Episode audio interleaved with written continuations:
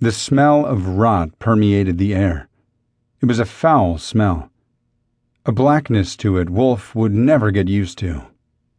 With the proximity of the Florida swamp and Atlantic, there was a faint hint of stagnancy as well, with an overlay of brackish algae just for good measure. He couldn't imagine living in its stink every day. Like cigarette smoke, it would flavor everything he touched, breathed, or ate. He'd expected some dampness, especially in the lower jut of an ill advised half basement below the church turned hostel. But when his sneakers sloshed through an actual puddle in the kitchen, Wolf wondered if the owners had less of a ghost problem and were more in need of a home demolition. The basement seemed to be where most of the noises were coming from, at least from what Wolf could figure out. Creaky, eerie sounds wafted through the sprawling hostel, carried through the antique ductwork set into heavily built walls.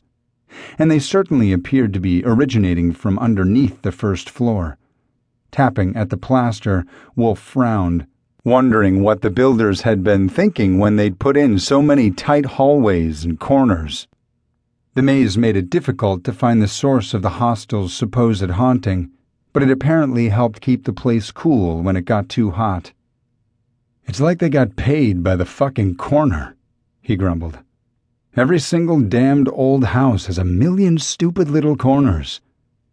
An undulating groan drifted through the hostel, and a screeching wail followed close on its heels.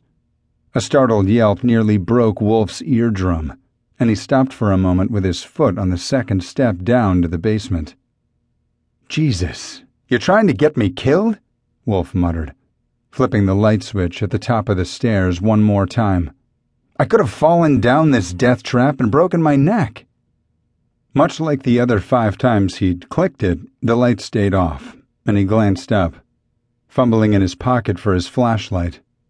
After finding it, Wolf turned the torch on and splashed the beam up along the ceiling not surprised to find a pair of dangling, capped off wires where a light fixture should have been. A woman's voice tickled Wolf's ear as he crept down along a tight spiral staircase. I'm not exactly sure what I'm supposed to be doing here, Dr. Kincaid. Wolf sighed and leaned his head against the cramped interior stairwell.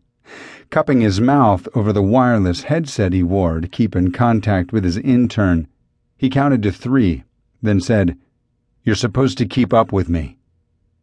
I'm trying to, Dr. Kincaid. The young woman sounded exasperated. But your legs are too long. I can't keep up. I lost you back in the hallway. The lights aren't working in this end of the house. Everything went black. Where are you, Trixie? He growled into his mic.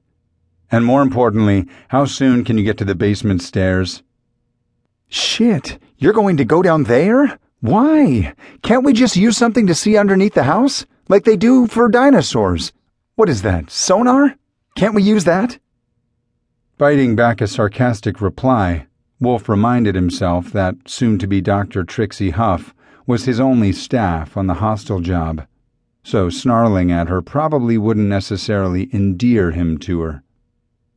Initially, he'd agreed to use the headsets because he wanted to keep his communication to a whisper so as not to telegraph where they were in the building's labyrinth of cellar space and servants' quarters. Now Wolf was partially glad he had it on because he kept losing his damned intern. It wasn't Trixie's fault.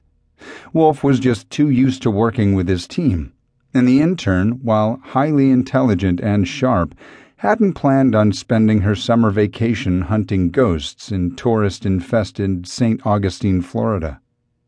Instead of lounging about the pool or beach, being brought drinks by hot cabana boys in tight, skimpy shorts, she was tromping behind a grumpy parapsychologist in cobweb cluttered mazes while rats and spiders dropped down on her like turtle shells in a game of Mario Kart.